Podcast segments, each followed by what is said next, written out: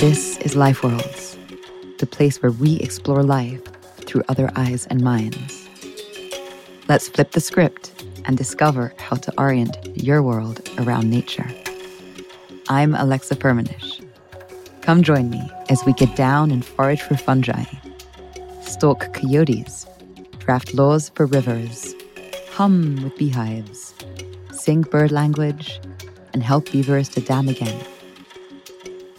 Let these stories spark your reconnection to nature's multiverse. Learn how to bring ecosystems back to life. Become an agent for other intelligences. And begin to see how you too are the sum of all life worlds. Hello, everyone. This is a special three part episode recorded aboard a climate and oceans expedition in the Norwegian Arctic. We're going to hear about the dark mysteries of the deepest realms of the ocean from her deepness herself, Dr. Sylvia Earle, and then we will hear from Taylor Griffith, her grandson, on the role of ocean storytelling and communication, concluding after that with some pretty awesome, if somewhat humbling science speaking to the latest on the planetary boundaries from the leading scientist who created the framework itself, Johan Rockström. Ahead of aforementioned expedition, I was doing some homework and looked at my bookshelf and decided to reread one of my favorite novels of all time, the book Arctic Dreams from the philosopher and naturalist Barry Lopez. Please do me a favor if you have not read any Barry Lopez. You can't go wrong. Just read his books. And so in this novel, Arctic Dreams, there are these lines that just grip my imagination. He says, In the Arctic, there is a blue black vault of the winter sky, a cold beauty alive with scintillating stars. The moaning and wailing in the winter sea ice as the ocean's crust warps and shatters in the crystalline air. Barry describes the Arctic as a region like the desert, rich with metaphor and with adumbration, a landscape of numinous events, a world of moonlit ice where airplanes track icebergs the size of Cleveland and polar bears fly down out of the stars. Oh, his language is such poetry. And so, reading this and landing in the Arctic today, the contrast is quite stark because today, this very same Arctic has become ground zero for climate collapse it's warming three times faster than anywhere else on Earth. And the disintegration of the Arctic directly affects ocean currents from the Atlantic all the way down to the Antarctic. And so here I was, Barry's tattered book tucked away in my backpack, amongst scattered islands, traditional fishing villages, aquaculture pens, beautiful jagged peaks around which the clouds curved like white leopard paws. And we were convening with a group of ocean lovers and oceanographers, CEOs, investors, educators, entrepreneurs, politicians, artists, mothers, fathers, and most importantly, caring citizens of the earth. As I mentioned earlier, Sylvia Earle, who is possibly the most admired and loved oceanographer of the last century, was in our midst. She is a formidable elder who has done more to illuminate the dark and secret life worlds of the deep ocean than any other human alive or dead infatigable at 86 years old, tenacious in her determination to protect the oceans. Sylvia was with us, diving, leading our science sessions, pumping her arms into the air every time she wanted to emote a particular point, which, by the way, had us coin a group anthem where we would at once go, okay, everyone, do the Sylvia arms. Her presence and tone channel such a rare blend of force worn smooth by love reminding us that the oceans are both a physical realm and a terrain of the human heart. In our episode today, Sylvia describes the experience of being the first witness to life that no one had ever seen before in the very first dives that she took down to the world's last unexplored frontiers, the deep ocean. She tells us about the life worlds that you can find there, life worlds that are bound and dictated by chemoreception, sound, and bioluminescence, it is an entirely different life world to be an inhabitant and denizen of the deep sea. Can you imagine that before the 20th century, No one had even been able to go down a thousand meters, let alone come back. And now, as Sylvia points out, we are 21st century human beings who have the incredible chance to know and see the earth as one in all of this depth and complexity. Sylvia spins tales of groupers and eels that form unlikely friendships, and she tells us why it is that she can see a personality, a life, and a dignity when she looks at a fish, when other people might just see something to extract or something to eat. As Sylvia keeps reminding us, the oceans are suffering. They've absorbed 90% of the heat of our civilization that's flung out of orbit. And the oceans are a dumping ground for oil spills, fish nets, and plastics, which is kind of like another very slow oil spill, PFAS, and forever chemicals. The ocean is an ecosystem of ungoverned commons where dark fleets and competing nations troll the seafloor and scoop out abhorrent amounts of sea life before it barely has had a chance to live. And this is why Sylvia's Foundation has started a global project of connected hope spots to give people the opportunity to care for the places they love. And she's also started an ocean exploration company of submersible vehicles to bring thousands more into the wonders of the deep. Her grandson, Taylor, is an awesome fellow and an exceptionally talented ocean photographer he is also a multimedia artist and he uses his craft to tell stories on behalf of the ocean. After we hear from Sylvia, Taylor is going to tell us how kelp forests can unite the world and the major challenges that we face with ghost nets that are by far and large the greatest amount of plastic pollution in the ocean. And another threat, the mining of the deep ocean, and how this may be the last Jenga block that could tip the whole tower down. Finally, we will hear from Johan Rockström, who was our expedition lead in the Arctic, along with my friend Keith Tuffley. Shout out to Keith. Johan is, as I mentioned earlier, a world famous climate scientist who brought us the great and only planetary boundaries framework, which has been influencing governments and countries the world over to think differently about our impact on the planet. On our trip, he presented the latest science of the boundaries. Sneak preview, we've crossed six out of nine of them. And in this episode, we'll hear about how he thinks about complexity and mapping the interdependencies of our planet. Quick note for those who haven't come across the boundaries these are not loose climate targets, they are not nice to haves. They are geophysical limits set by the Earth itself, thresholds beyond which the Earth as we know it begins to spiral out of recognition. When boundaries are breached, we will begin to experience cascading tipping points moments where critical ecosystems flip into new states. More on that in the show notes. And so, as we move into the episode now, dear listener, I will leave you with these words from Sylvia There is nobody else on the planet like you. What is it that makes you you? What are you going to do that you alone in all of history can do? Look in the mirror and figure it out, kid, because you have power we can take as many hearts as minds as we want to join in the chorus. It's an infinite orchestra, and the world needs voices. The ocean needs your voice. So let's learn about the oceans from some people who love and protect it best. Onto the show. So, Sylvia, Good morning. Good morning. So we're here on an oceans and climate expedition, and the idea is what can this brilliant and very diverse group of minds do about the planet and specifically the oceans? There's something you've said pretty much every day since we've been here that's been resounding in my head, and I think the head of many of us. And it's a phrase that brings a lot of sadness to my heart because you say people don't know why they should care, right? And said differently, we can't care if we don't know.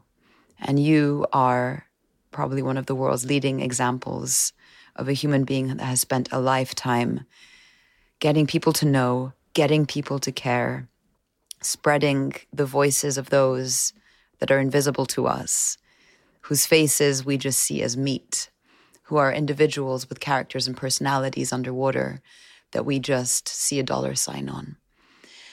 And in uh, your presentation the other night, you, said, you know, us scientists, it's it's challenging because we we're having to do this translation. I go down and I come back up and I have to translate what I see. And we have to communicate this as, as scientists. But what if just everyone could get down there and see what I saw, right? And so to start off, my first question for you would be Can you describe from the perspective of these underwater creatures, the life world and the space that they inhabit?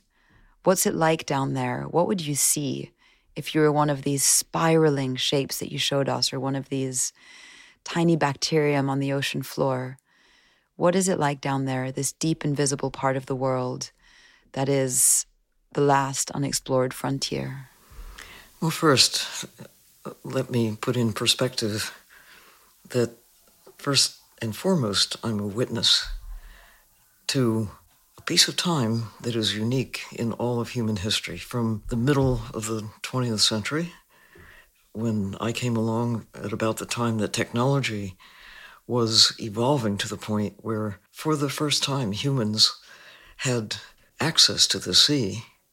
Humans had, for the first time, access to the skies above, in the perspective that both of these dimensions have given to us as a species that I mean, the birds get high in the sky and fish go deep in the sea, and so do dolphins and whales. But we are the creatures with the gift to go where, by nature, we're not equipped to go. And I mean, imagine what a dolphin would think if it could go up in an airplane, or if you could take any creature other than just ourselves down where it's dark all of the time. We have the best chance of any human who's ever lived, we 21st century human beings, because of the power that we have, the superpower of knowing what not only elephants and dolphins and whales and birds and any other creature cannot know, but what no human could know before. We can see from afar that Earth is one totally connected system. The fires in the Amazon or dust in the deserts of Africa that sweep across the planet, or that storms that originate in one part of the world really have an impact globally, that the polar ice is important to everyone, everywhere, all the time. Even if you've never seen it or touched it, it really affects all of us. Imagine if we did not know this.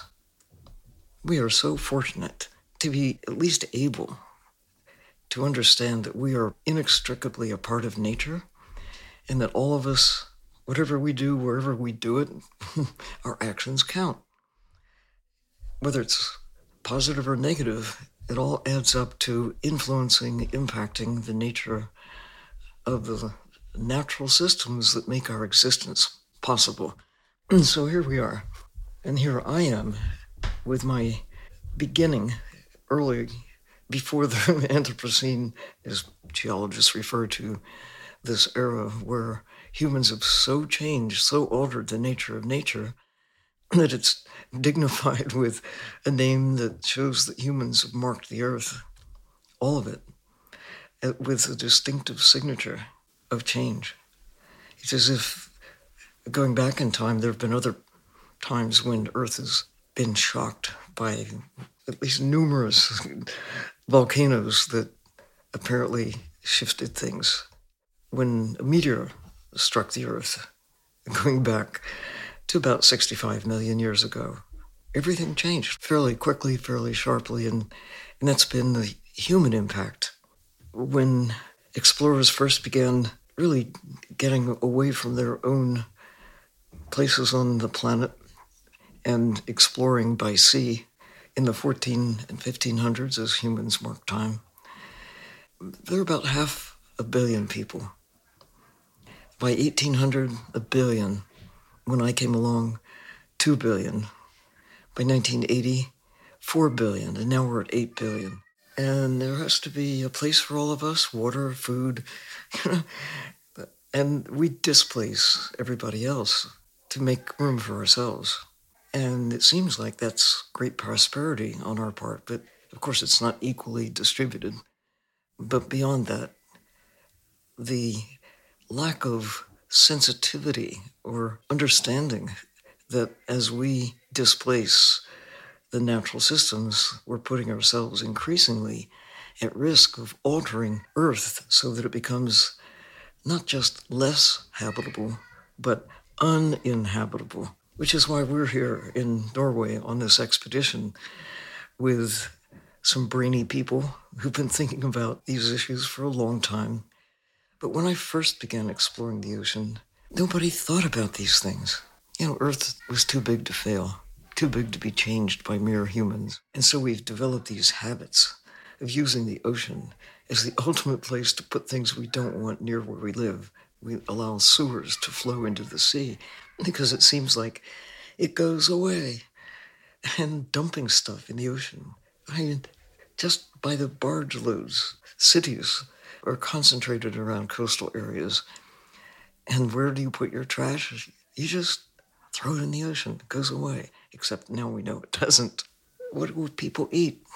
Well, throughout our early history and right up to even now, taking wildlife from the ocean seems like a, logical thing to do, as if it's a never run out supply of groceries, except it is running out. 90% of the big fish that we have consumed have been extracted, taken with technologies that did not exist before the Anthropocene, post World War II, post Cold War, when technologies to find, capture, and market to transport globally creatures taken from one place to take half a world away when they're still in good shape, or refrigeration that did not exist in a commercially viable way to take fish caught in one part of the planet and freeze them sometimes for more than a year so that they could be marketed somewhere else.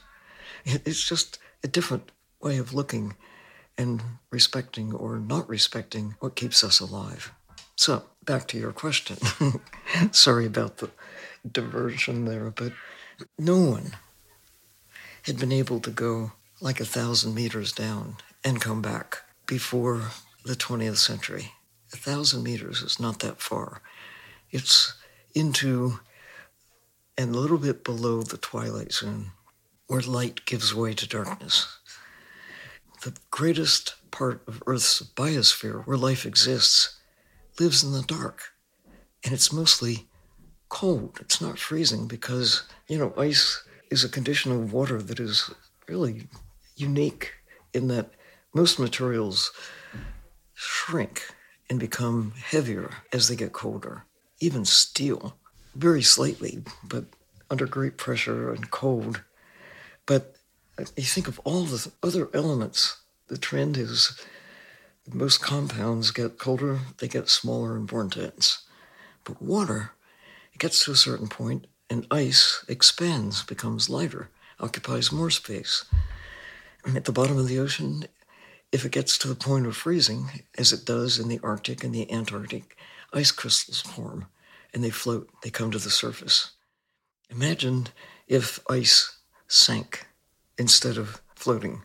The conditions in polar regions that are covered with frozen water because it's lighter than the liquid water below. It serves as a kind of a cover and another surface for life to occupy on the underside of ice. Having the privilege of being among the first to be able to go down to that twilight zone and come back. I mean, going down there is really easy. But among the first who were able to do it as scientists, as witnesses, were Otis Barton, the engineer, and William Beebe, the scientist, zoologist, who conspired, collaborated, and built the bathysphere, that little steel sphere with little portholes that made it possible for them to descend to about a thousand meters to half a mile beneath the surface to look out and see life that no one had ever seen before. Did not have cameras to be able to take photographs, but they did drag nets in the area and bring specimens back that they were able to use those dead animals to portray in a way with paintings what they look like when they were alive. So lanternfish, anglerfish, creatures that no one had ever really seen before except dead.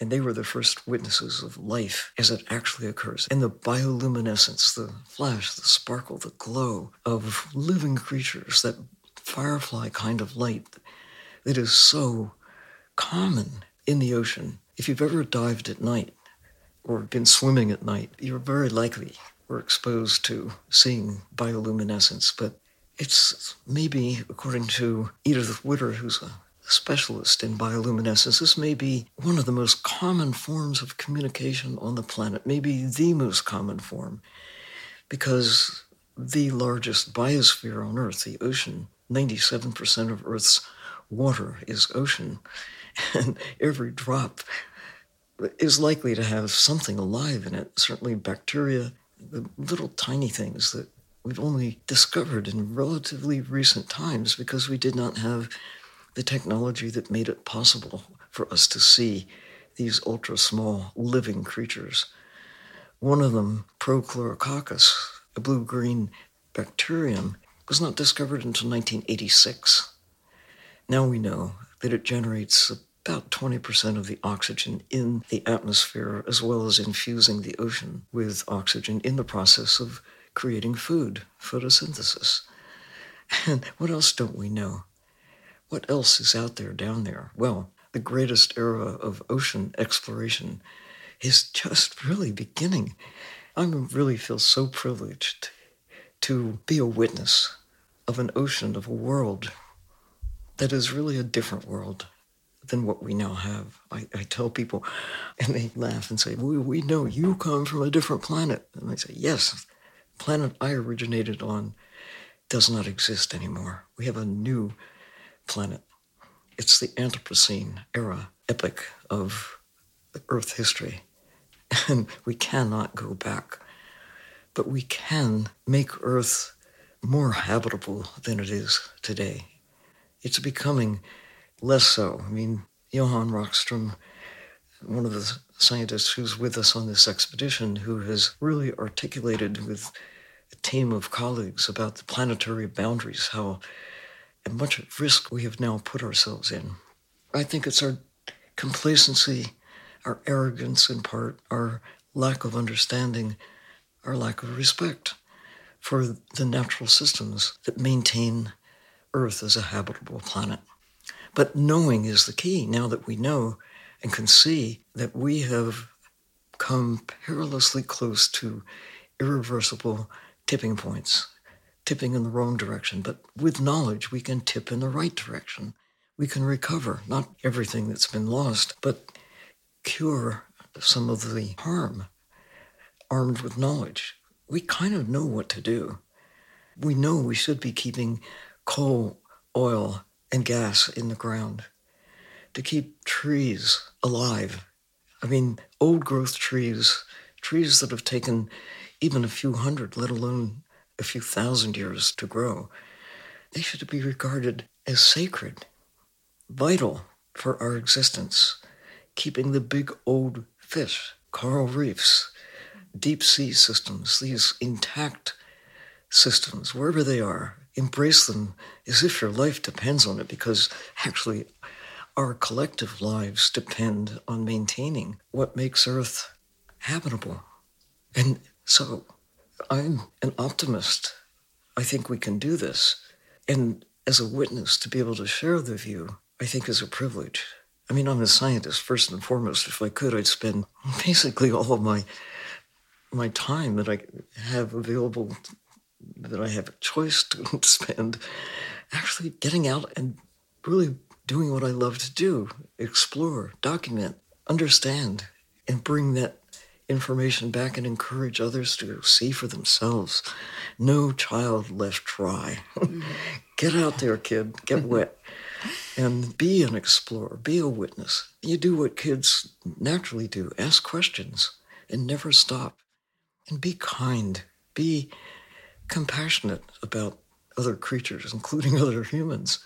It's natural, it's what we're born with curiosity and compassion for others. And we have the best chance we'll ever have right now to do just that. One word really came to mind as you were speaking, Sylvia, and it's this idea of humility. The more that we learn through your science, Johan's science, planetary science, the more we are humbled by how the melting in the Arctic affects the Antarctic, that the sands of the Sahara create something in the Amazon.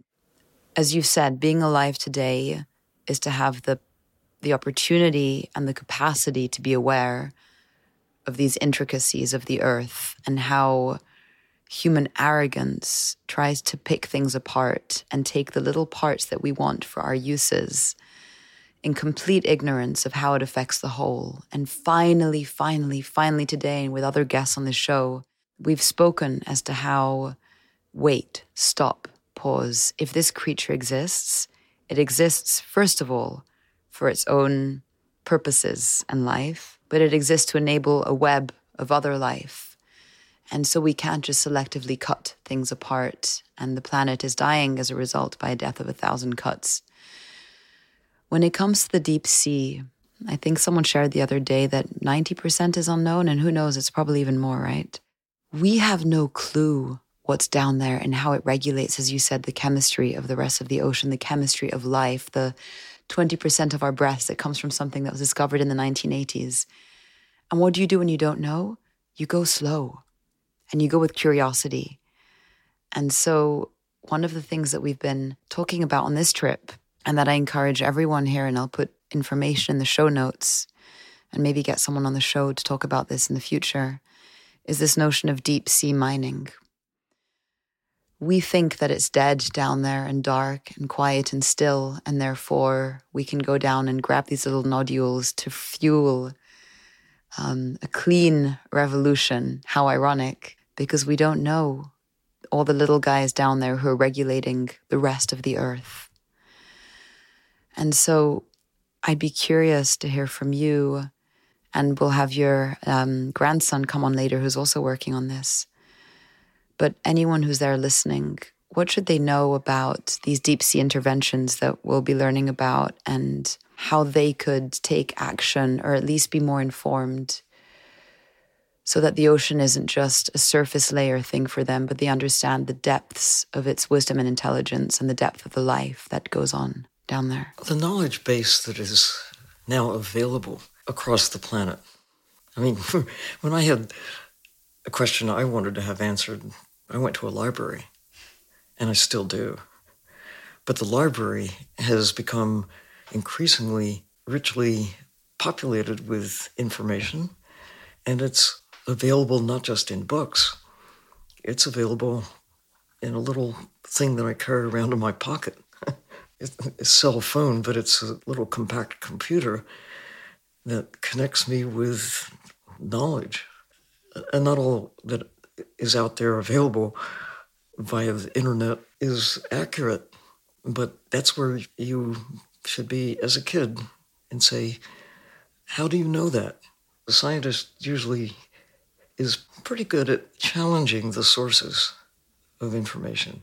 And you peel back the layers and finally get to some answers that somebody did this and therefore we know that. And anybody can do this. Anybody, and especially kids, can observe carefully and report honestly what they see. And that's what scientists do. Always question, always be glad if you find that you were wrong about mm. something because you get closer to what you really want to know is what's real. So it was always um, frustrating for me as a child finding that the books didn't have all the answers. But it also was exciting because I could find things that nobody else had discovered yet. And in the ocean, that's so easy to do because even now, the number of people who have been to a thousand meters is still pretty small, considering how many people even who have been up in the space station. I mean, it's the best time to tap into what is known to be able to see what nobody could see before, but to realize that the best is coming, the greatest era of exploration, in part because of the ability to connect the dots, to look at patterns, to see and understand the nature of where we fit in. That we're not just like the big boss of the world. We are utterly, totally dependent on maintaining the integrity of these closely knit systems that have taken literally billions of years to put into place. And you speak of the arrogance that we need humility, we need respect as we go forward. Because now we know we're on the edge. We could keep doing what we've always been doing, consuming nature as if it will always be there to back us up, no matter how many things we kill, how many trees we cut, how many tons of fish we take out of the sea. It's going to be fine, right? No, it isn't fine. Even though it may seem, as you sit wherever it is that you are, you can breathe. You're great. They say, problem, what problem? But because we now have the capacity to gather data, look at it, and analyze it, see the trends, document the changing nature of ice in polar regions, the changing composition of life on Earth, how many species have been lost just since the beginning of the 20th century. And we're on track to lose at least a million more of the species that we know and have documented, not even counting the ones, especially in the ocean, where we're finding, I mean, so many new creatures every time we go deep in the sea. I'm always shocked if I don't see something or learn something that hasn't been seen or learned before. Going under the surface, even as just a scuba diver, in the skin of the ocean, let alone going really deep in the ocean, because access there is so rare and so new. Sylvia, it's probably a naive question, but I don't think it necessarily has an obvious answer. Why do you see a personality, a life, a dignity when you look at a fish, when other people just see meat or something to extract? Can you explain that difference in psychology? Is it because you spent time with them, explored, were curious? I'm just baffled by our capacity. I don't know if it's denial or something much deeper, but I long for an earth where people see their kin, see their relatives amongst all life. Mm. The sexy ones and the unsexy ones. Not just the charismatic megafauna like this eagle that's here in the picture above us, but in a jellyfish and everything it's sacred. Well, I think it's natural in children not only to be curious, but to be kind. They empathize. It's natural. They want to know who are you? Because they're learning at such a pace when you're two and three years old, and four years, five years old. But very early, the adults around children shape attitudes, shape the ethic of how you regard other humans and certainly other forms of life. If you learn as a child that it's fun to kill a fish, or fun to kill a bird, or it's okay without any sensitivity involved, you just have that as what you're taught. And you put aside those natural inclinations of feeling empathy for an earthworm, or feeling empathy for a dragonfly, or an ant, or anything. And we're taught to be afraid of nature, to be afraid of other humans. If it's not like us, then it's put aside as something that you can treat with a combination of fear and not caring. And it's that otherness that separates us from other humans as well as all other forms of life. But I was lucky as a kid to have parents, especially my mom, who had compassion and empathy and did not discourage me as a kid from getting acquainted with things like caterpillars. And she encouraged it. She had that kid like, childlike openness. I mean, she was practical. I mean, of course, we, like everybody, have a, a varied diet at that time.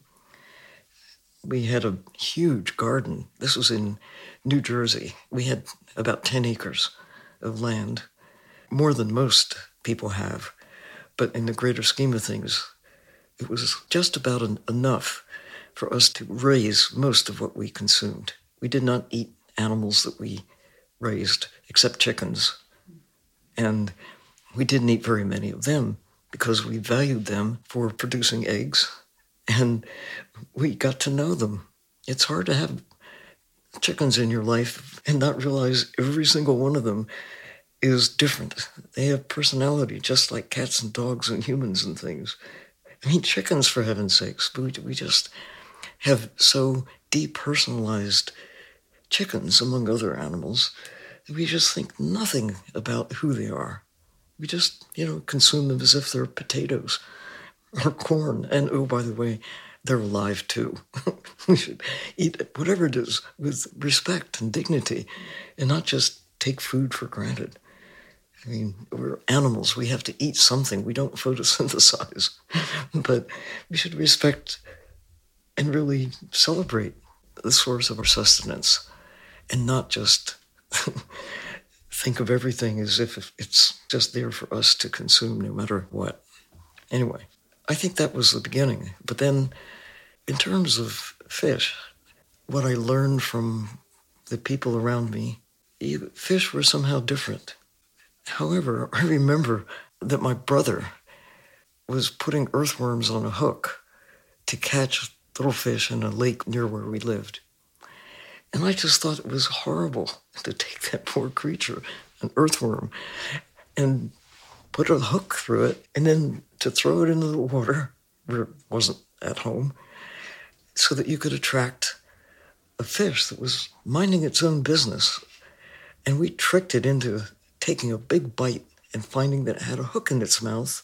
it must have been painful. And then to pull this poor quivering creature out of the water I mean, for me, as a kid sister, I was horrified. I just didn't know how fish were caught. And I saw that little fish struggling for its life, and I just wanted to put it back in the water and apologize for disturbing its serenity. But I mean, I had eaten fish before then, but I just didn't know what it was like to be a fish. And I didn't really know, I still don't know, nobody can know what it's really like to be a fish. But fast forward to 1970 when I had a chance to live underwater, to spend two weeks and night actually submerged on a coral reef in the Virgin Islands as a part of a team of aquanauts. And already I had been diving. I first started diving in the 1950s. So I'd seen fish on their own terms. And of course, aquariums capture fish, and you get to see their faces and their behavior. But to see them in their natural environment, to get to know that big moray eel that occupied that place on the reef. And we go back day and night, and he'd be hanging out. Sometimes he was out of his little cave, but he always went back to that place. That was his home.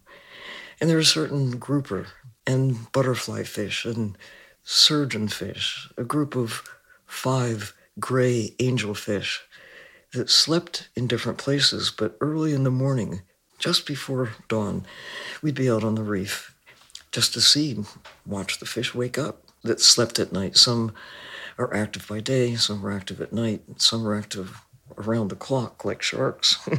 but to watch them emerge from different places but join together these five fish that different sizes. Some were a little bit bigger than others, but they swam together. And during the day, you'd see them here or there, but always together. And it just hadn't occurred to me that you could get to know fish that knew one another and stuck together like a little team of friends, if you will, to use an anthropomorphic term. But maybe it isn't. Maybe it's just a common habit that we have and that fish have and that cats and dogs and horses have. We know they develop, quotes, friendships among their own species.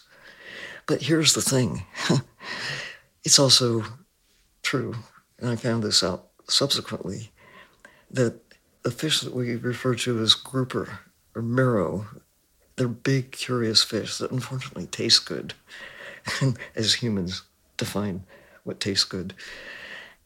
They develop relationships, partnerships, if you will, with other species of fish. Moray eels and grouper sometimes go fishing together. They actually cruise around. It's the grouper who usually starts it, finds what looks like a good fish that they want to eat. It's a fishy fish world out there.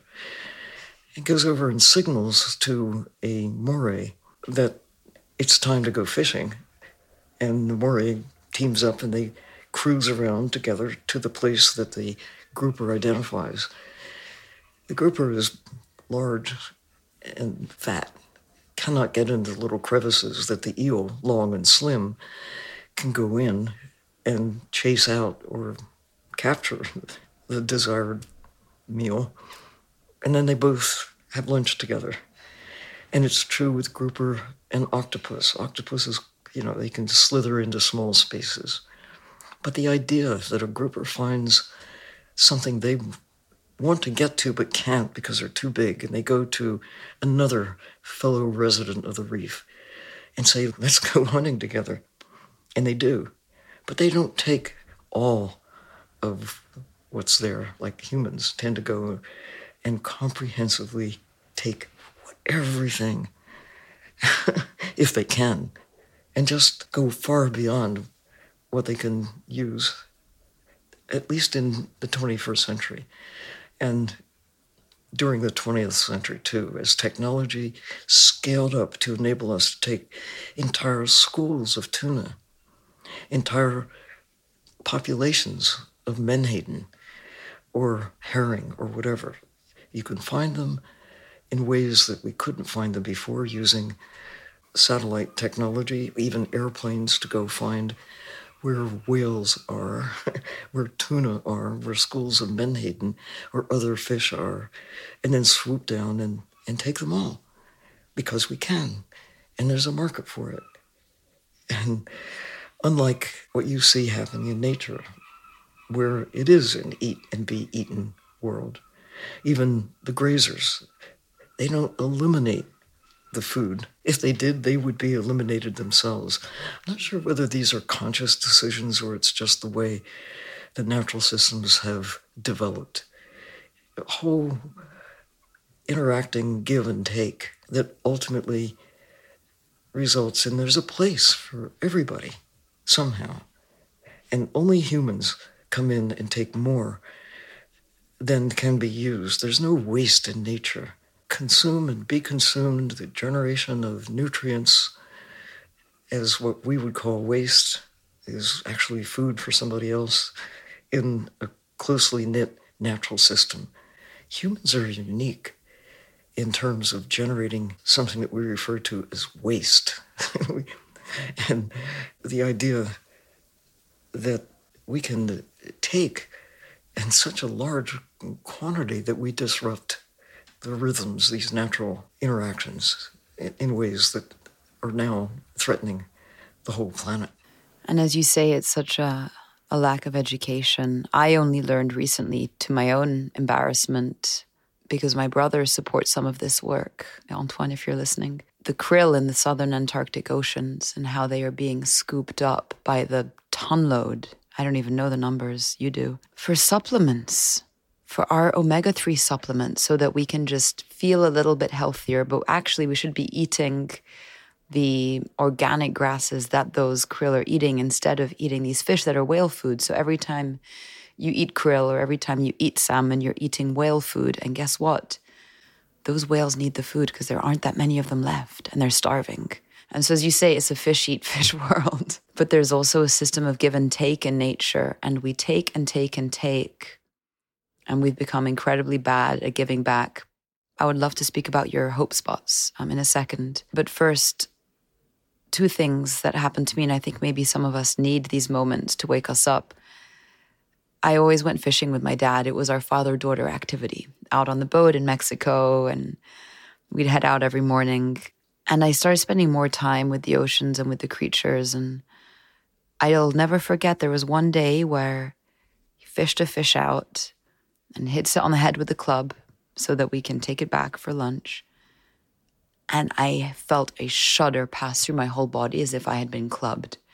And I saw that fish writhing and he put it in the box, but it was still thrashing around. And I was like, Dad, can you hit it again? And and I just saw the light go out of its eyes. You know, it's like when Aldo Leopold speaks in um, Sand County Almanac about mm. the light that leaves the wolf's wolf, eyes, yeah.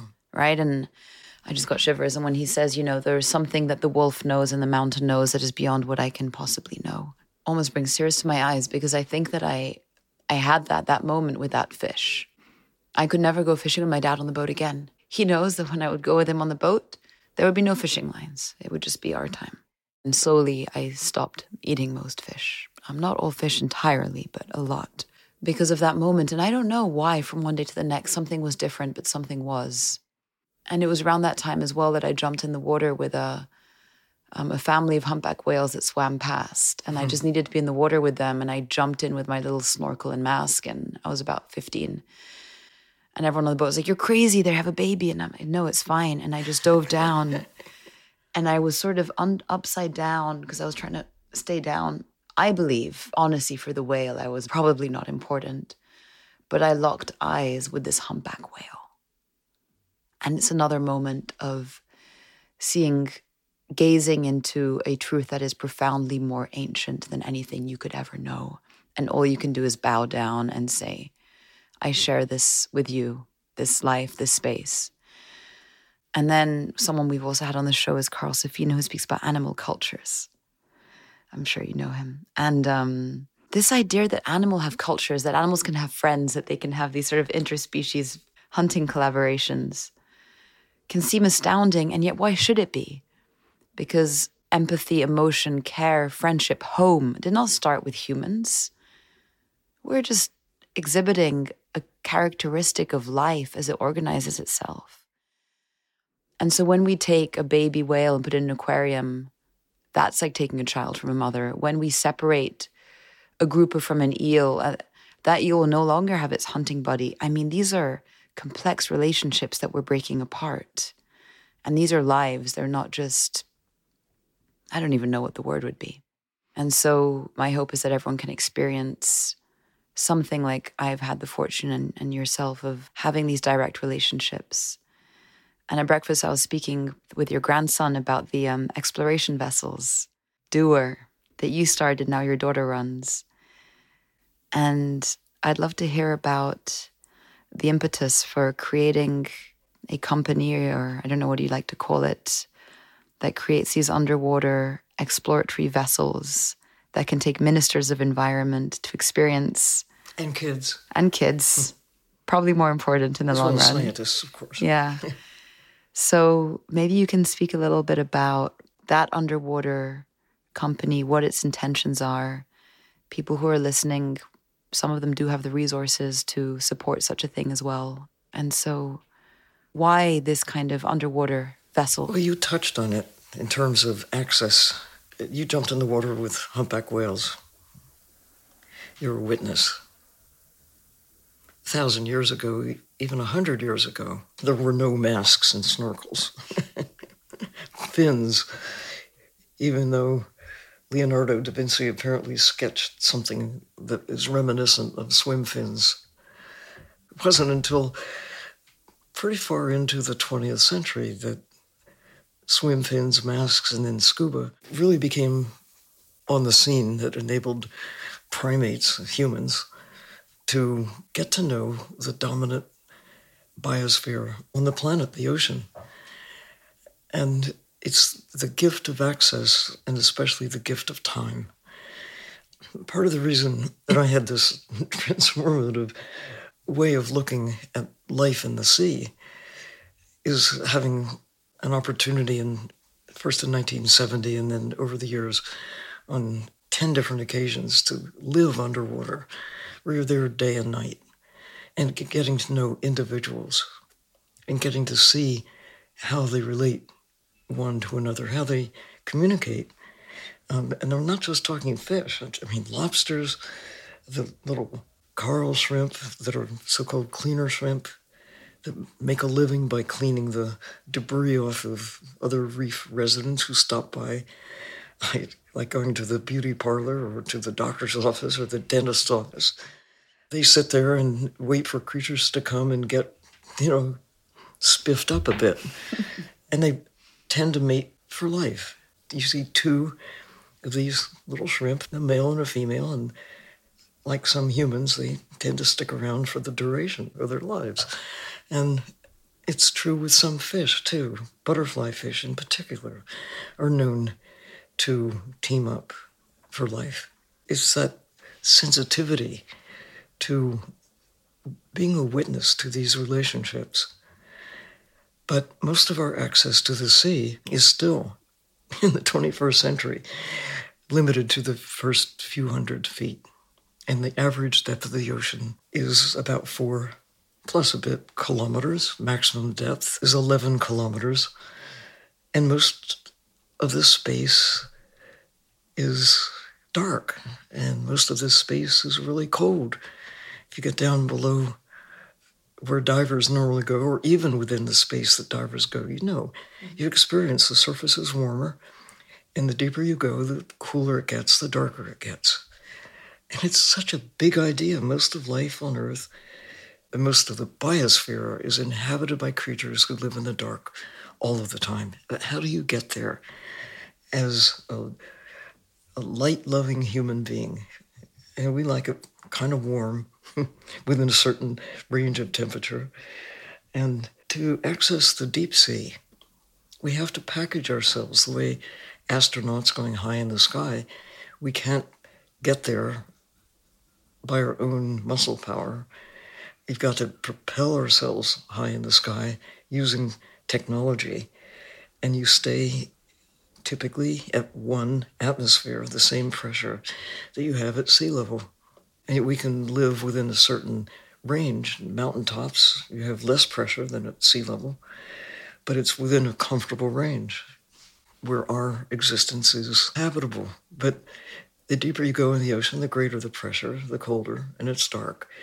So to develop a system that enables you to be at one atmosphere and stay warm and to illuminate it with light or with sound because communication with not only bioluminescence but also with sound, these are the two primary forms of, well, plus chemo reception that we have in terms of smell and other subtle ways of sensing through the chemistry of the world around us. But in the ocean, it's a dominant form of communicating. Chemoreception sound and bioluminescent perception of light. And uh, just to be down in a little sphere. I mean, William Beebe and Otis Barton, the scientist engineer duo that first experienced what it's like to go down a thousand meters and look out a little window and see these creatures who live there and be able to report back. And this goes back to the 1930s, uh, late late 20s, early 30s. And then fast forward to where we are today in the 21st century, we're still behind the curve of, what it takes to go high in the sky. The investment, the willingness to commit the resources needed to take us where we are not naturally equipped to go. We're, just at the edge of this time of really significant ability and I've been right in the thick of it uh, as a scientist, working with engineers to try to develop the technologies so that, in a selfish way, I can go where I otherwise couldn't go, but also to be able to share the view. So I teamed up with engineers starting in 1980 with first one and then a second and now a third enterprise that really is designed to improve our access to the sea. And my daughter and son-in-law have taken over the most recent of these enterprises to try to since, since you know it's hard to get people just to give you the resources needed you have to be really creative and figure out how do we do this so starting a little company where you have to make enough money to be able to be creative but it's not like a huge remotely operated vehicles that can go down to half the ocean's depth, you know, more than half, 6,500 meters. Um, the maximum is about 11,000. So it's where deep sea mining is now proposed. So one of the few vehicles that can access the area where mining is proposed was developed, really designed and developed and produced by deep ocean exploration and research. And like individuals, companies can have an ethic. And some companies refuse to do business in ways that are destructive. They're on a course to really support making a difference in a positive ways. And that's what DOER does, deep ocean exploration and, and research. The, you can make a good living by doing good things without being destructive.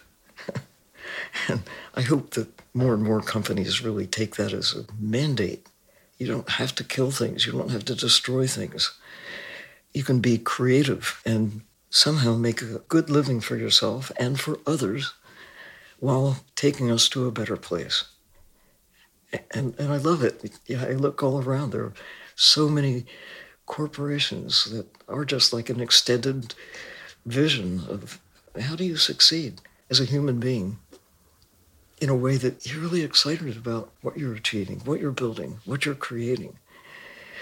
So that's how right now two little submersibles that go to guess what a thousand meters because that's where the current equipment materials an area where a clear sphere can be made of acrylic that can go to that depth safely, tried and true.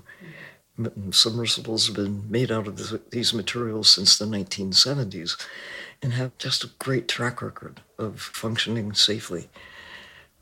And by this time next year, there should be these two three person subs that will be deployed in French Polynesia, Tetiaroa Society, for exploration, for research, to take people, including kids, or CEOs, or ministers, you, me, anybody, down to the edge of light into the twilight zone and have these shared experiences of exploration, of discovery, of documentation, of getting to know the creatures there, not to kill them, but to really ask those questions Who are you?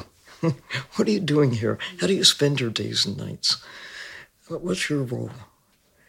And how can we understand the ocean better by immersing ourselves into that realm, armed with technologies that will enable us to see and understand and and better care for it. And this is an area that already has been designated and accepted as a hope spot. The concept of hope spots really it's not a new idea. It's to do what many have been doing for the land for a much longer period of time to identify places that you have some influence over that, that you can either protect because they're in pretty good shape, like national parks are on the land, or to restore to a better condition than they are when you start this initiative. So, throughout most of human history, our numbers have been smaller, significantly smaller, nature significantly more intact. And so the idea that you had to proactively protect nature It just didn't seem necessary.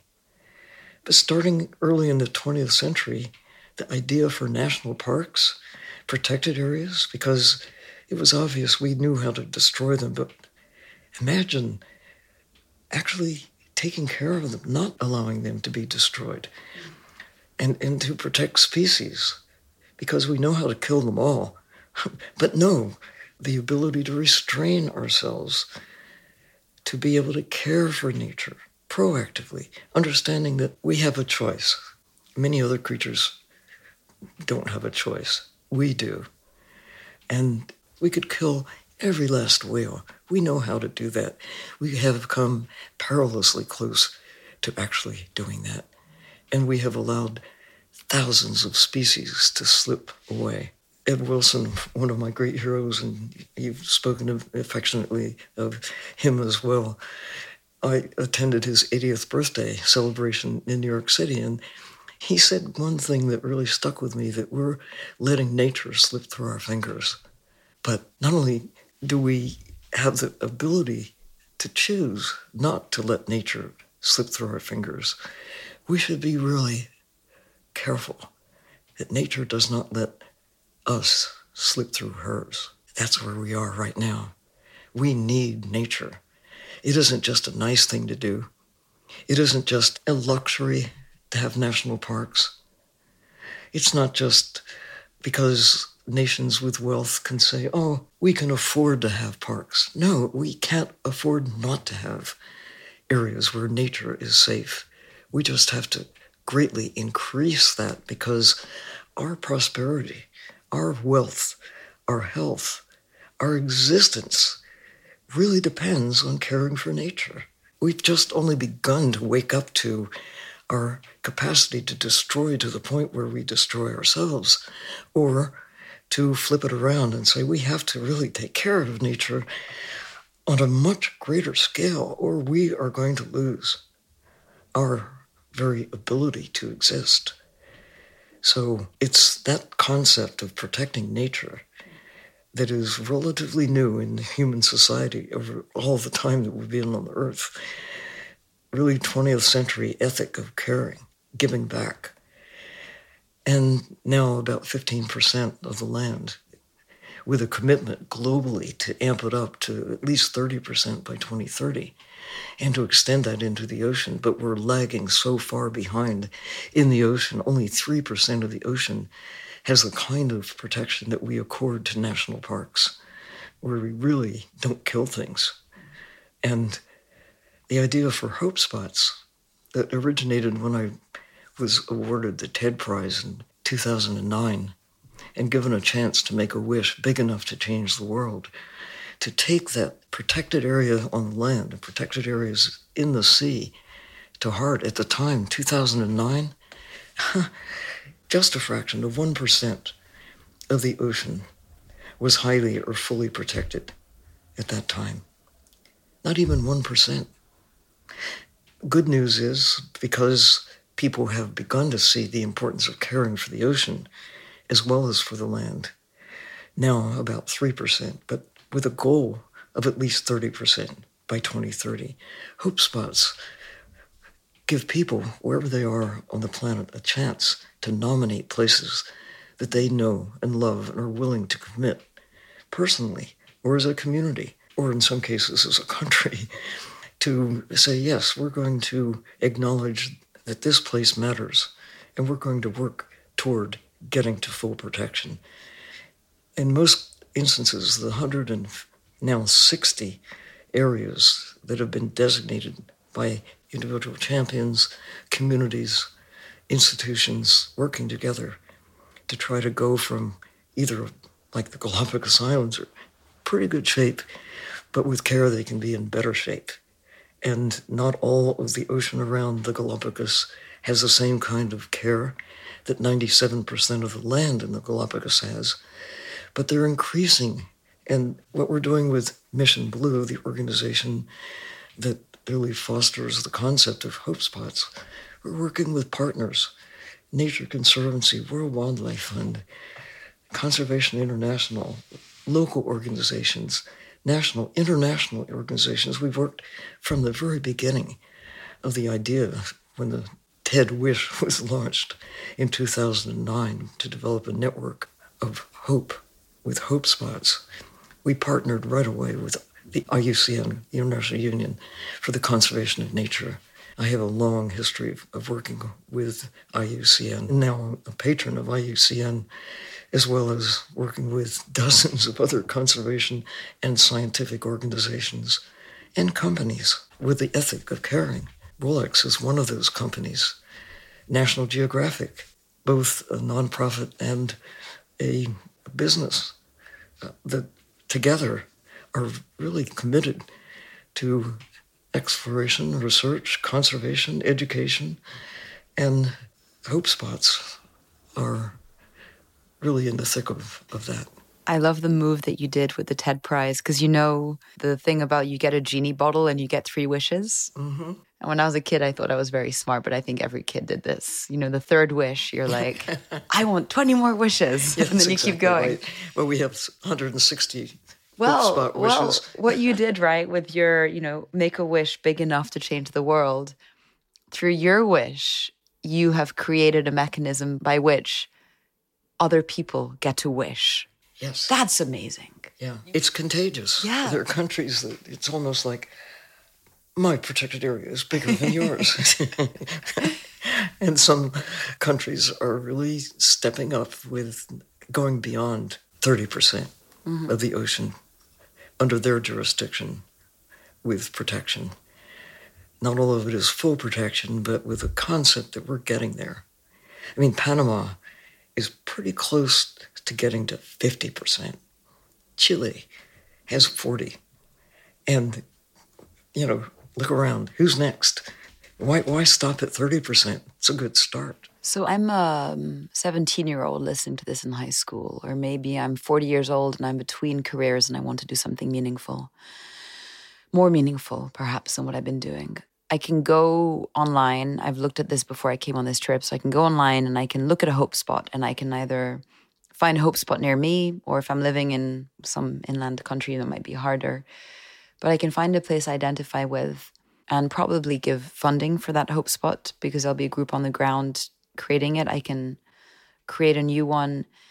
How can I engage with this concept? Because one of the things we talk about and we hear about time and time again on this podcast is when you heal the earth, you heal yourself. And it is just that exchange of constant engagement that is one of the main purposes of life. And so, beyond giving money and clicking a button, how could I engage in a hope spot? Um, how can it become a virtuous cycle whereby I get a better life, you know, achieve a better life by participating with this ecosystem? When I get that question, whether it's from a kid or a, a CEO, whoever, you know, I have to say that I cannot tell you what you can do, but I can ask you, what have you got? Who are you? What have you got going for you? What do you care about? Do you have a way with words? Or do you have a way with numbers? And can you write a song? Can you sing a song? Do you play an instrument? Do you have a way with kids or with adults, with animals? What is it that makes you you? There's nobody else on the planet like you. Mr. Rogers used to say that to, to kids, you know, you're special. so I say that to whoever you are. What are you going to do that you alone in all of history, because you're you, look in the mirror, figure it out, because you have power. You have the superpower of being whoever you are. Nobody else is like you. Use that power. And you're using it right now. You're communicating. What have you got? You have a way of figuring out how do you magnify your voice by magnifying the voice of others, me in this case, spreading the word. And it's magical. Really feeling your power and then putting it to purpose to make whatever it is around you better than otherwise would be, but for your existence. And if you want to join in to use your power for helping this network of hope spots, welcome aboard. You know, it's uh, one of those places where the space is unlimited. we can use, take on as many hearts and minds as want to join the chorus. It's it's an infinite orchestra that really the world needs voices. The ocean needs your voice, your compassion, your whatever it is. What have you got? Put it to work. Maybe what we'll do is we'll get our listeners to, um, we can collectively be adopted by a hope spot together. and all find our own ways of making a song or coming up with a intelligent business strategy to heal that one acupuncture point. It's the death of a thousand cuts, but I also think that it's a million brilliant points of light that heal it. Eight billion minds. Absolutely. Hearts. And combined with the animal ones too, who are doing their best. Sylvia, it is one of the greatest joys of my life to be sitting here with you. Thank you for coming on this trip with us. I think all of the people who are here are transformed by your presence and you're an inspiration, a living inspiration, and there aren't many today. And women, may I add, um, for young women to also look up to. That was Sylvia Earle speaking to me from our rather cute seaside cabin in the Lofoten archipelago in Norway. Right after this recording, we all went snorkeling with Sylvia, and it was incredible to watch her wielding her underwater camera taking pictures of all of the underwater sea creatures.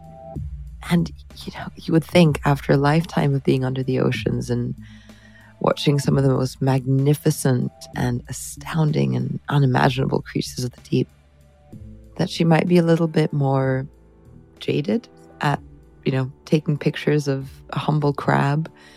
But she was just snapping away. And I think there was a deep secret in there. And, uh, and lesson about what it takes to remain curious and active and passionate about the world.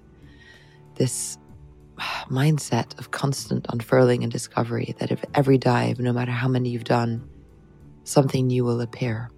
So that's Sylvia. Now we move on to our conversation with Johan Rockström, whose two sons were also manning our expedition vessel called the Abel Tasman teaching us how to hoist sails and pilot the seafaring sailboat into picturesque farming villages and bays. That boat, by the way, is available for more adventures, so reach out to me if you want to be connected. I caught up with Johan from his houseboat in Berlin after the expedition. A few weeks after New York Climate Week and other large global climate gatherings, so he gives us a little bit of context on those gatherings, and then we return to the conversation on the ocean. Here is Johan.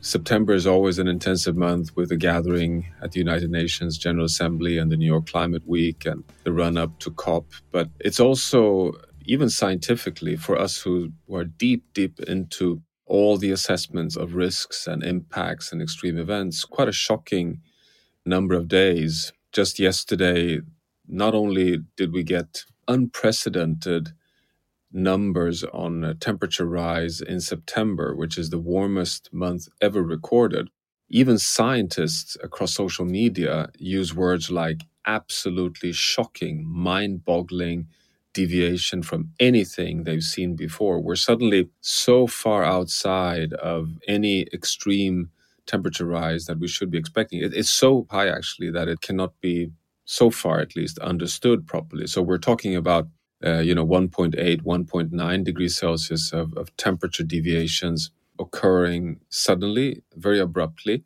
and of course having spent time together in lofoten it will come as no surprise to you that there's only essentially one candidate to explain this and that is the ocean. That's basically what's happening during an el nino year uh, as the one we're in right now combined with human caused heat imbalance and the 90% heat which is stocked and absorbed in the ocean, and that there is some form of unexpected release, which is uh, explaining this pulse. So, since you and I met last time, I would say that it's been um, quite a tough month in terms of both engagements, but also in terms of recognizing that with even more evidence of, of the urgency. And just yesterday, to close this, I sat in the session launching Pope Francis' update on the Laudato Si. It was mm. eight years ago. Pope Francis wrote the, this seminal piece of, of the um, human dignity and our need to um, take care of our common home, planet Earth. And eight years later, Pope Francis uh, releases the Laudato Deum and starts first sentence we're not making progress we're on a pathway to disaster and this is all about human dignity and um, my only statement in that session last night at the launch was Pope Francis has full scientific backing for his statements. And this just shows the moral dimension of what we are putting at risk here for all of humanity. That was last night. So that's my feelings at this point when, when you and I meet today. So so yes, it's it's a challenging period, and uh, and we're actually within the Potsdam Institute wondering how how can we in the climate sciences what should we do? Uh, how can we do even better in being a constructive bridge between our evidence and societal action without becoming uh, you know advocates or lobbyists or or activists. But this is a challenging phase for everyone but also for the scientific community. It's a lot to hold johan as you lay it on in this way. I did not know that the pope releases laudato Deum. I'm going to look into it because i think that the laudato si is one of the most beautiful religious texts I've ever read. Yeah. And it's not just, you know, what do we do as climate scientists or as a society, but um, it, we're speaking very directly to a question of faith. And with that loss of faith in what can happen, I think um, we, we must somehow maintain belief that we can do things. I, there's a few places I'd like to go in the conversation. I think one of them is when you're speaking about these cascading crises, some of the work that you've done along with the Global Commons Alliance has been to spread this idea of the commons um, in, into society. And it was interesting that moment of the planetary boundaries when you brought in the donut into it, which was the safe and just boundary. So you added mm. another dimension. Before we get into the like the technicalities of that, one of the things I really wanted to ask you today which may not be something that, that, that you often speak about, is even the thought of, okay, we need to bring in this notion of the commons, we need to bring in this notion of social boundaries. It seems that a lot of your work and, and your, your mindset, if you will, or your worldview has been to bring in lots of different strands that used to be scattered parts of the science and that you bring them together into a coherent framework. So, you know, you spoke about oceans earlier and, and heat. Um, but what the what the boundaries has done and what you and your team have done is to see the interconnections between all of these different models that didn't exist before. So we spoke about this a little bit on the boat, but how come that you, as Johan, were able to perceive the world through the lens of these interconnections, these overlapping systems, and then bring them together? Like, what was it in your in your worldview, in your education, in your life experience that prepared you or kind of was the fertile ground by which you could start to create something like the boundaries and bring together climate and biodiversity and all the other geophysical boundaries. And I ask because it's not obvious, it's not easy. And if you think about the skills that people need to develop in the future to handle these problems, this is something we're going to need more of. So, how did you, Johan, um, develop that in yourself? Mm, that's a difficult question. And of course, I should admit that there are always um, some um, serendipity in, in, in, some of these steps. But I, I, had the privilege quite early to enter the whole Earth system science through a freshwater lens. So my kind of academic starting point is really in global hydrology, and I worked with whom I would consider being one, if not the leading international global hydrologist, Professor Malin Falkenmark, who uh, has developed the standard understanding of uh, water scarcity and how we measure water to keep the biosphere functioning, but also water to keep us humans alive and thriving. And uh, as you know, I mean, water is the bloodstream of the whole Earth system. So if you, with that entry point, it wasn't so far fetched to collide into the climate sciences, the, the cryosphere research, the oceanography. And, and given that I then did my whole PhD research in systems ecology, uh, made it quite natural to come from the physical side on climate hydrology into the biological side of ecology and land and all the living dimensions on Earth. So, one explanation is, of course, that I've had this um, privilege of working quite broadly across different disciplines. But then what really happened is that together with uh, Professor Carl Folke, uh, I established the Stockholm Resilience Center in, in 2007. And this was a result of a competitive scientific grant, but it's the largest, still largest, I think, environmental science grant ever given in Sweden. It was set up to establish a new internationally leading interdisciplinary sustainability institution because they felt that we had for so long been doing environmental research across different isolated vertical disciplines and not being able to really, really cut across the broader interdisciplinary areas of, of social ecological research. And that gave birth to the Stockholm Resilience Center.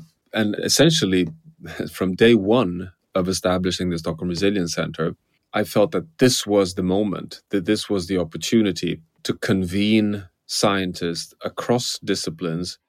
And I'm always very clear about this in all my lectures to my students. If it hadn't been the Stockholm Resilience Center and our group who proposed the planetary boundary science framework, someone else would have done it because it was the next natural incremental step in scientific advancements. It, it followed exactly how science advances. You know, you have an idea, uh, theory development, method development, and pieces of evidence advancing.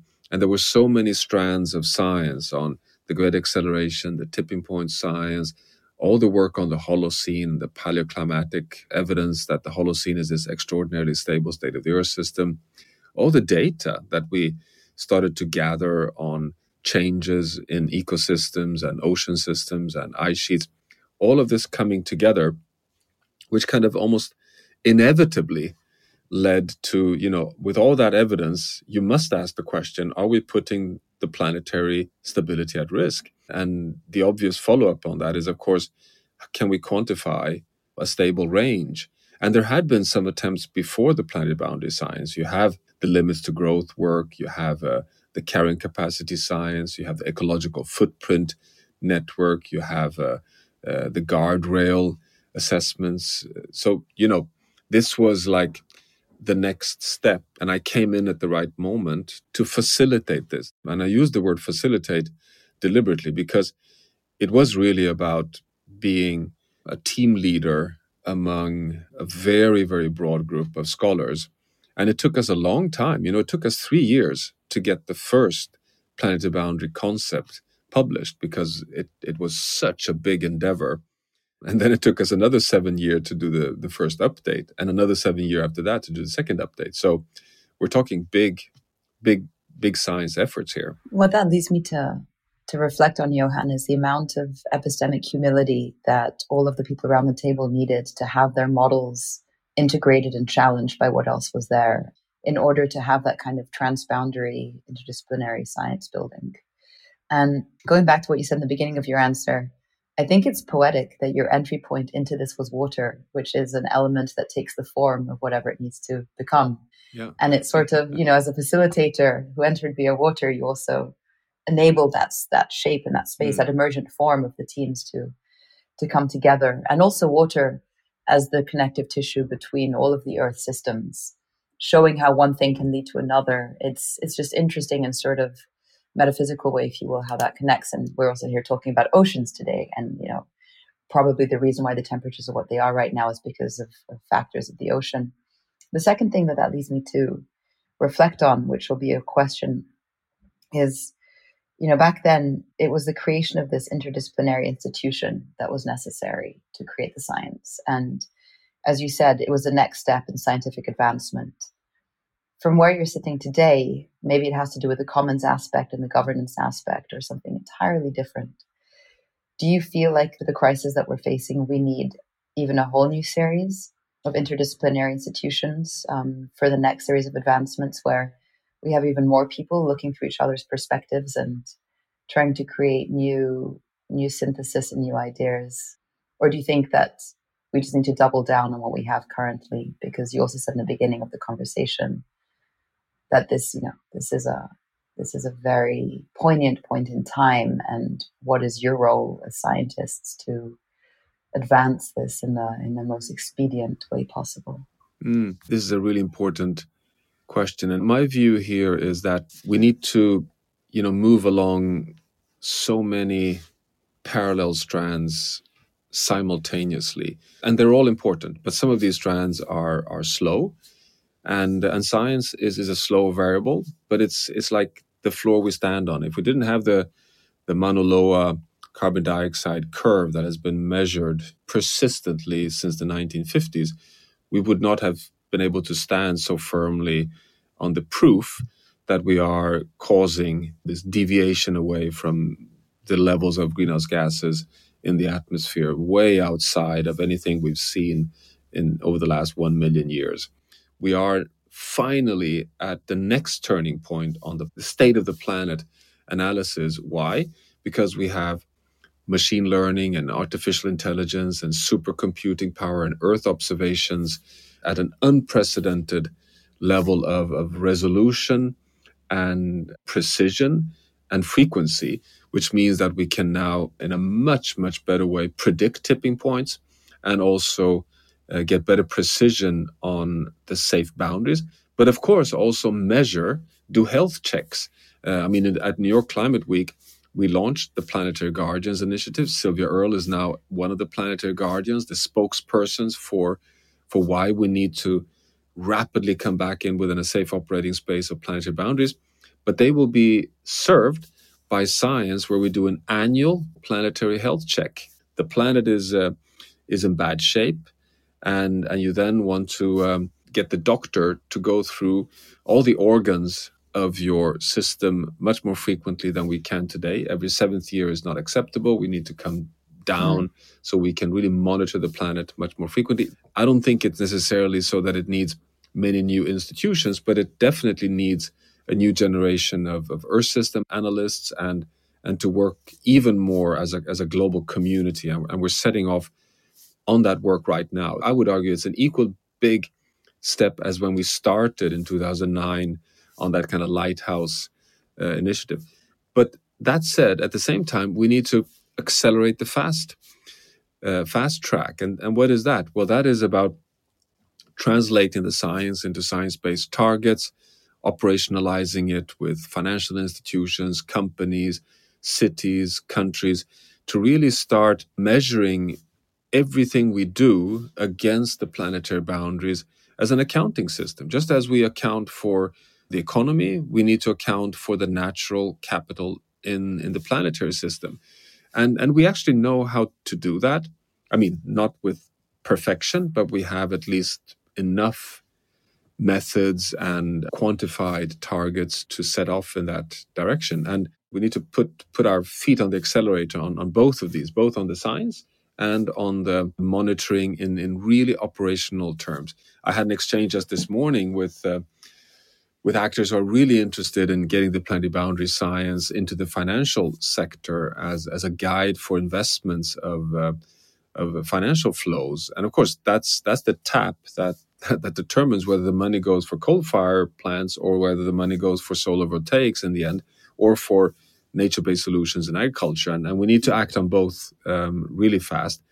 All that said, let me just share with you also that you know sometimes when I sit on my bike um, cycling to the institute here in Potsdam, it you know you, you cannot avoid reflecting on the fact that companies have r&d departments that vastly vastly outpace the size both in terms of euros and staff compared to most of the scientific institutions on sustainability research.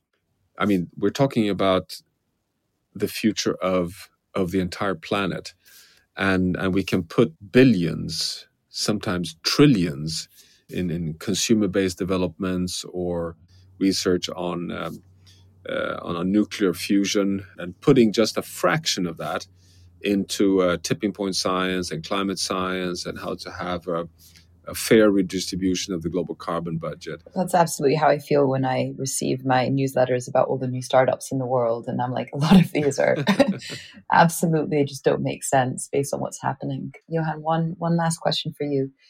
I love this idea that you guys will be doing this annual health check of the planet and looking at all the organs and again, I'm now looking at it through the frame of this podcast, which is also about a sort of psychological response to the crisis. And I'm sure you have experienced this in your life where our psycho spiritual de- development, our mentality, also deeply affects how our organs function, right? And you can look at that very physically in terms of stress and all of this, but something else I think happens in terms of what is the mindset that we're holding as we're doing the intervention, right? And what is it coming from? And that makes me think about like when you do this planetary health check, there's something about like the brain or like how we're thinking. And it goes back to your comment on the Pope's um, Laudato Deum, which is what is this deeper layer of, of how we're thinking as we operate. And so something I want to ask you and, and an encouragement to the listeners is what is it that you care about? Like, what are the emotions that you hold as you do your work? Why do you care? And maybe we can even bring it very concretely for this episode to the subject of the oceans. Like, what are the oceans for you? Why do you care beyond all of the rational calculations that we can make about the importance of the ocean and global carbon cycles? Like, why is this something worth caring about and, and worth protecting on a deeper level? Mm, well, there's so many dimensions here, to be honest, Alex. I mean, at, at the very, very fundamental level, six o'clock this morning. I put on my wetsuit on my houseboat. It's pitch dark, and uh, I swim um, 1,000 meters, and I just love it. I, to be honest, I, I, I, get into the water, and I can promise you, I have my little uh, safety balloon following me, and um, I'm, I'm I'm well visible if any boat comes. But it's a it's almost a ritual for me. I just love the water. I'm a I'm a passionate diver. It's not a coincidence that I'm living on a houseboat here. And in Sweden, we have a house on a little island in the archipelago, passionate sailors. And uh, to have uh, the horizon seen across from where I'm sitting is like the, the best harmony in my life, at least. So, so that that's kind of one dimension to this. But the second dimension is really that I find it just so irresponsible for us, the adult generation on watch currently, just temporarily, for a very short period of time, what right do we have to destroy the beauty and the functioning of the oceans? And, you know, when I was born and we had this wonderful little house in uh, archipelago further south in Sweden in a place called Hasselö, just outside of a little town called Västervik. And with my brother, and some friends, we could take a boat out and and spend the whole day fishing cod and um, bathing in, in absolute uh, clean Baltic uh, seawater. And in my lifetime, I've seen this disappear in murky, eutrophied, anoxic waters with no more fish. And, um, and I look at my kids who have largely missed out just in one generation from the richness of the marine nature. And I find this to be a, a, moral responsibility. We have no right to hand over to, to the next generation a less livable planet than the one that I was myself born in. And even though we're still sliding in the wrong direction, I, I see that as, a, as my kind of uh, primary task here to, to do everything I can to, to prevent that to continue sliding in the wrong direction. So that, that's kind of the, the second part. But the third part I mean, don't don't forget that I'm an academic and I enjoy being an academic. I mean, um, it's it's often forgotten that uh, we academics we actually um, like writing, we like uh, the analytics, we like uh, mapping and understanding and, and, answering unanswered questions and uh, being first with uh, with the new analysis of, of this or that. And it's very nerdy and, and can be very narrow, but it's uh, not that I wake up every morning uh, feeling bad about the planet and, and, and being in awful, awful state. Absolutely not. I mean, I, just like you, I'm, I'm just a human being and I, um, I like the work I'm doing. And I also do my work because it's a rewarding piece of work to learn more about the planet. And I think that is in itself um, something that, that keeps me going, so to say. So it's not only that I'm walking around with this dark cloud, always looking at an ocean that is moving in the wrong direction. It's also that we're trying to find solutions and that learning more is one path towards that solution. And I think we in the scientific community play one role where we're kind of contributing in that direction. Johan, there's literally nothing else I could say that could be more exquisite than that three part answer. So, what an encouraging call to action for people who are interested in being scientists and what it what that feeling might be like. So, thank you for that for that gift for the listeners as well. Enjoy the rest of your day. Thank you so much for coming on the podcast. And um, it's been just an honor to have you, and we'll see you soon on the mountains. See you on the mountains, and thanks, thanks for inviting me. And now we will move on to the conversation with Taylor Griffith, who is an underwater artist, photographer, and activist. He's Sylvia's grandson, and he uses his own techniques to continue this family calling of protecting the oceans and telling the stories that must be told. So, you are an ocean storyteller, and that means that you speak on behalf of those who have no human tongue or voice with which to speak and tell their stories. What skills or aptitudes did you need to develop in your life in order to tell the stories of these creatures? That's a very very big question that I'll try and unpack. But as an ocean storyteller, you have to wear many hats. You have to look closely, you have to listen. Um, for those who don't have a voice, you still have communication. I think that's one key aspect um, for the current state of ocean storytelling is communication and it's bridging that gap between human language and many human languages that we have and animal languages. And then as a translator, you're looking for stories or having them appear to you that you want to communicate to humans about the undersea worlds. What for you are some of the most important ocean communication stories that are currently being told or that need to be told?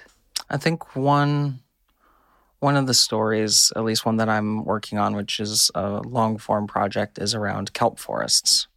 And kelp forests are these amazing algae forests that are all over the world. We have them right here in Lofoten in Norway, where we've spent the past week uh, exploring some of them firsthand, going down and touching the kelp, seeing the critters that live in the kelp. But kelp forests have a great, great potential for restoration efforts that can capture carbon in natural ways. They can provide life, and they do provide life and nurseries for animals of all shapes and sizes.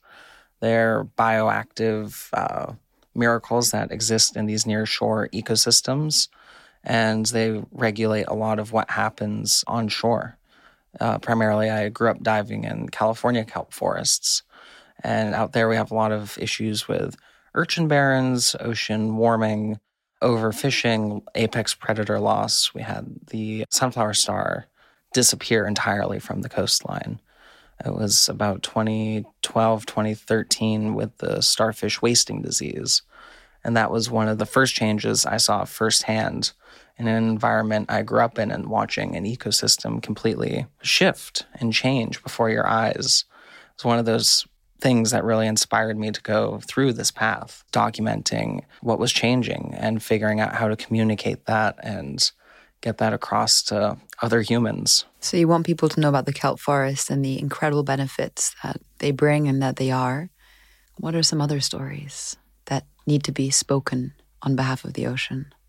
I guess one more thing I'll say on the kelp forest is it is really something that can unite the world. kelp forests and algae forests can be found on all seven continents, and they are in trouble across the world.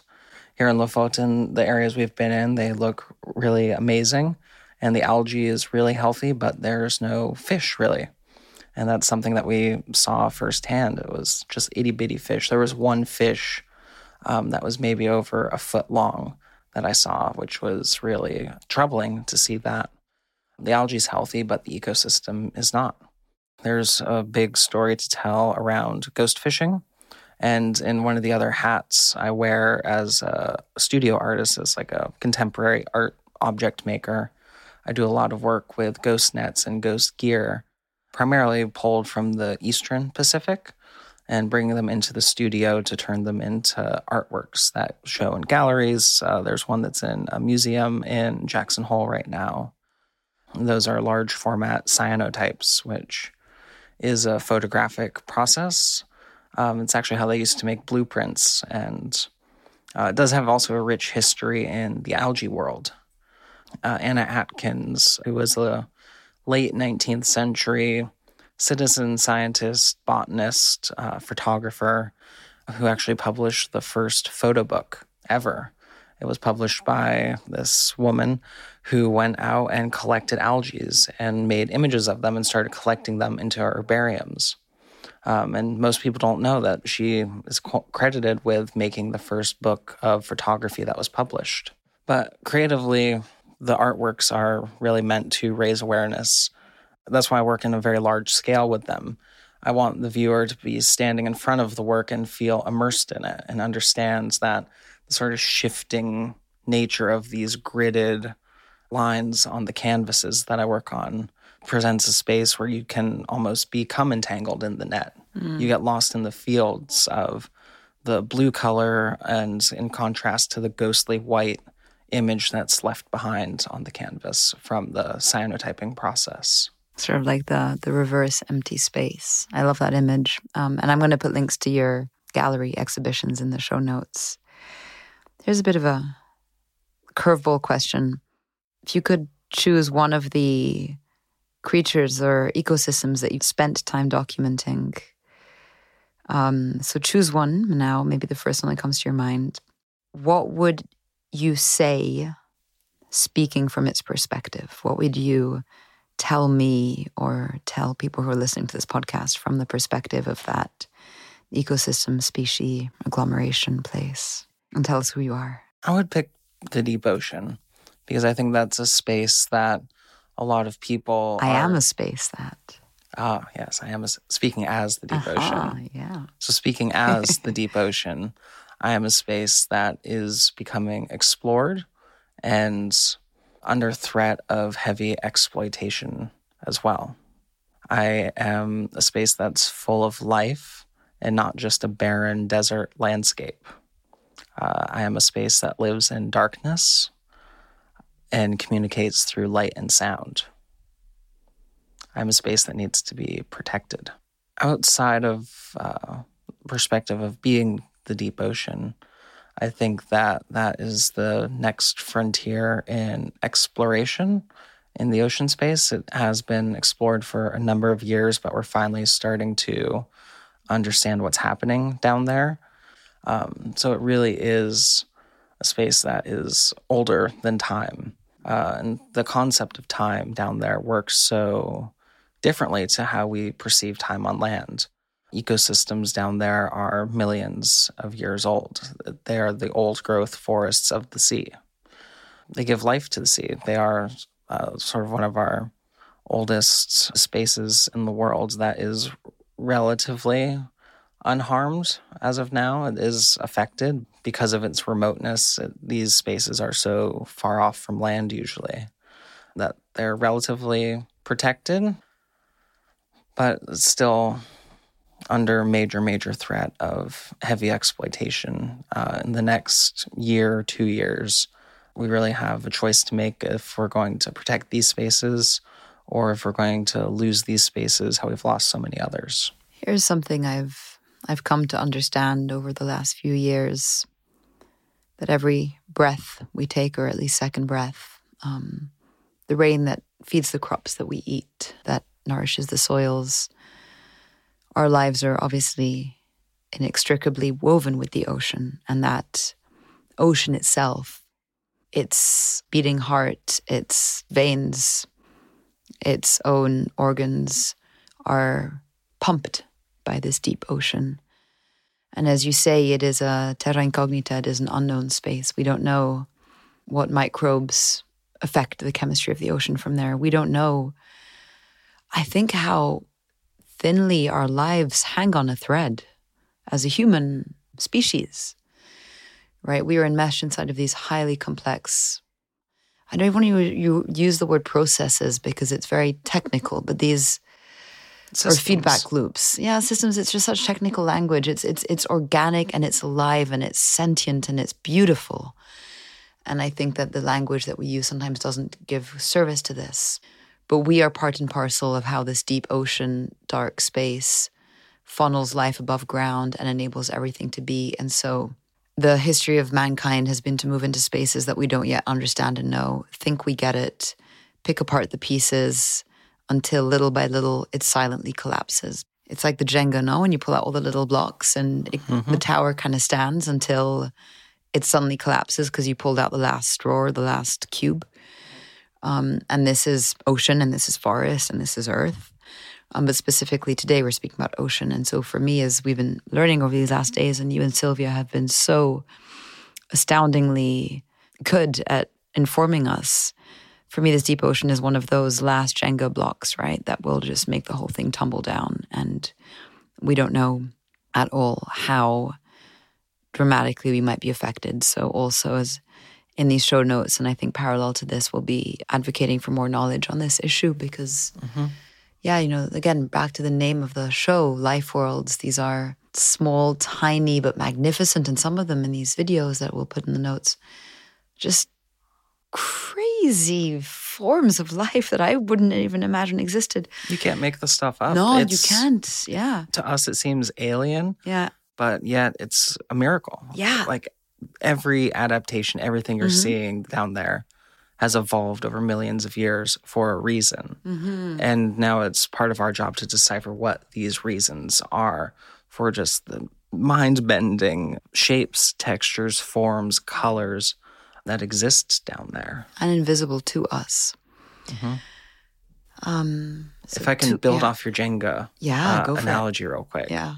I would say the deep ocean and sort of the crosshairs that it's in. If you have a Jenga tower, think of that bottom layer and you've already taken the two easy pieces off and you have that one middle piece left and that is the deep ocean mm. and if we decide to extract it if we decide to pull out that middle piece we are really risking the entire tower you're sort of all in mm. on it so if you pull it and it most likely would collapse there's very few people out there who could pull a single piece off the bottom like that and still have a tower standing. And I think that's about the odds of our planet being habitable for us if we mine the deep ocean. So we've been speaking about climate communication, and maybe the, the Jenga tower is not overused yet, I don't think, but it could be something interesting to weave into a very easy to understand video. Um, you corrected someone earlier this week. They said what the ocean can do for us. Mm-hmm. And you, from across the room, I really picked up on this, said what the ocean can do with us or what we can do with the ocean. Yeah. Can you speak about that distinction between the for and the with? Yeah, I think it's perspective that we have. It is the different perspectives of natural resources being there for humans to use, resources that are there for us, rather than pieces of the natural world that we're using to enable life on Earth. And that's with us. We're working with the natural world to coexist on this planet versus the natural world being there for us to use to exist. So I think those two distinctions, they're to most people they may sound very similar, but it's two wholly, wholly different things. Um, and I think that that's a very important distinction to make because it's a shift in mindset that as we're moving through these decades, as we're going towards 2030, that's one of those big distinctions that needs to change in the public eye, but also very much on the policy side as well. All the policies, all the laws that are written now around natural resources, It is, even in its name, natural resources. They're resources to be used, to be exploited. One of the big things from this week, we've been talking about fish stocks and stocks meaning, oh, so it's there for us to use, it's there for us to borrow against. And we're sort of attempting to manage, manage our stocks, manage our portfolio of life on Earth. But at the same time, you have mismanagement happening rampantly all over the world. And when something is mismanaged, it collapses. And to continue this analogy, the mismanagement of this portfolio would end with life on Earth collapsing as we know it. And as you say, stocks, portfolio, cool, it's a language that people will understand. For those out there who are connected to the oceans and want to be artists or communicators themselves, what resources, you know, from your part of the world, the part of the world that you know or otherwise, what can they study? Where can they go? What kind of courses can they take? Where are the inroads into having people serve on behalf of the oceans in the field that you're in? It all starts in your own backyard and learning to observe the natural world that happens in your everyday life. Um, seeing that nature around you and telling those stories. Whether you've never done photography, you've never done some creative practice, uh, use that as your inspiration. And as you go deeper and deeper into that, you'll end up pulling back more and more and looking at how these systems are connected. I think that's what's so amazing about what Johan was presenting on this week. He was really giving us the pulled back view of how these tipping points will cascade if we don't do something about them. So I think paying attention to what's going on, see what the scientists are saying. Ocean storytelling, climate communication is the intersection of art and science you have to wear two hats at the same time. Uh, you have to look closely, you have to talk with people, but also you can go and study art. You can go and study art and science. It's becoming much more accepted now in academia. If you're an artist who's interested in these issues, at least I've found that more and more people in that world are becoming accepting of it. More so in Europe than in the States. I have to say, Europe seems to be really trailblazing its way on this, but it is starting to pick up momentum in the United States and all over the world as well. People are realizing that something is wrong. And I think that culture tends to follow art. And art is one of those universal languages that can cross borders, that can cross countries. It's the oldest form of communication that we still have today. From the cave paintings in Spain to shows at the MoMA and projections on the sides of buildings to murals to drawing in the sand and letting the waves wash it away. We are visual communicators. So, tapping into that language, figuring out what tools you have to use, and figuring out what areas you're passionate about, and just take that and run as far as you can with it. Taylor, I'll put links in the show notes as to where people can find you. It's been such a joy to spend these last few days with you and to watch your care as you photograph our group and correct us and look out and act also as kind of our moral compass here. So it's been such a pleasure and thank you for for coming on the show. That wraps today's three-part episode. There is so much to take away from these unique voices who speak on behalf of the planet and oceans. For me, one major turning point on this expedition was realizing that the greatest part of Earth's biosphere, that most of life on Earth, is in the deep trenches of the ocean, and that it's an ecosystem we know nothing about, and that it is the thing that enables us to live. I mean, how do we begin to hold that knowledge on a daily basis? As we travel in our cars to work, or sit at our desks, or stand in supermarket lines, I started thinking what it would look like to invoke the spirit of the deep ocean in our everyday surroundings, to keep that knowledge and that awareness, I guess, of this hidden, invisible, profoundly mysterious world that is the reason we breathe. I think there is great potential here for artists and storytellers and a whole host of folks to embed the life structures of Earth into our collective and architected consciousness. I think there's also awareness to be held around the perils of the deep sea, of overfishing, of deep sea mining, of Arctic explorations that will begin to carve up this melting cap of the earth. So be informed, be aware, read the show notes. This is happening in our lifetimes, and the information is there, and the communities are there for you to join and advocate on behalf of. So there's work to do, my friends. I'm also taking away a great spirit of humility and of the sacred of these tiny little guys and vast processes that we are just beginning to understand. Thank you so much for listening to this episode, and I will see you in a few weeks' time where we will be talking about big data, AI, satellites, and a very spatial way I mean from space, of understanding the world with Dan Hammer. That's it from me. Have a wonderful day.